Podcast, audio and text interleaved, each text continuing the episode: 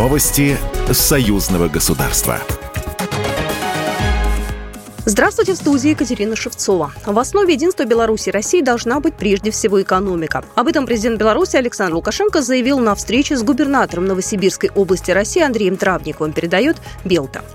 Единство двух государств – это прежде всего экономика. Именно так мы видим это из Беларуси. И если вот э, будет такое же движение, как сейчас в экономике, если будут такие добрые отношения у нас с Россией, как со многими регионами, в том числе с вашим, поверьте, не надо никакой агитации. Две страны обладают всем необходимым для того, чтобы выстраивать отношения, констатировал белорусский лидер. А в отношении тех иностранных компаний, которые под воздействием санкций решили оставить белорусские и российские рынки, Александр Лукашенко выразился кратко «ушли, до свидания». Сегодня стартует рабочий визит Романа Головченко в Российскую Федерацию, сообщила пресс-служба белорусского правительства. Правительственная делегация во главе с премьером посетит два региона – Башкортостан и Челябинскую область. Кыргызстане начались совместные учения миротворческих сил ДКБ «Нерушимое братство-2023». В них принимают участие военнослужащие России, Кыргызстана, Беларуси, Казахстана и Таджикистана. Это более 1300 военных и также 200 единиц техники, авиация, беспилотники и боевые катера.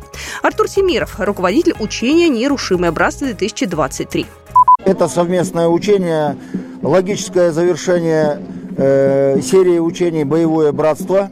Здесь мы отрабатываем вопросы постконфликтного э, урегулирования, то есть непосредственно работу коллективно миротворческих сил.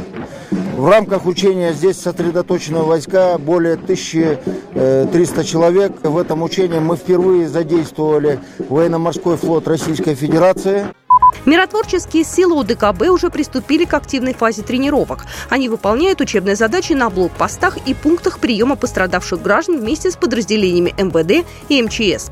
Помимо этого, военные разных стран совместно отрабатывают сценарий освобождения населенного пункта, спасения заложников и оказания гуманитарной помощи. Депутаты союзного государства рассмотрят субсидирование пассажирских рейсов между Россией и Беларусью. 17 октября в Казани состоится заседание комиссии парламентского собрания по вопросам энергетики и транспорта.